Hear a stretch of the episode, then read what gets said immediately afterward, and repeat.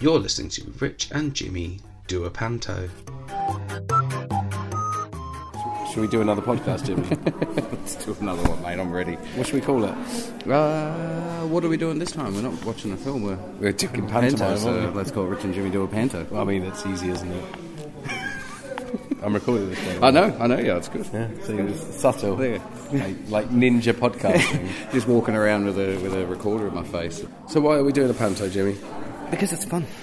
Rich and Jimmy do a panto, a new podcast coming soon, featuring lots of backstage interviews and behind the scenes look at what it takes to put on New Stages production of Jack and the Beanstalk. And now I'm here, and so are you. Guess what I'm gonna do? Pass my bundles up here for you. I mean, if that doesn't make you want to buy tickets to come and see the Panto, nothing will.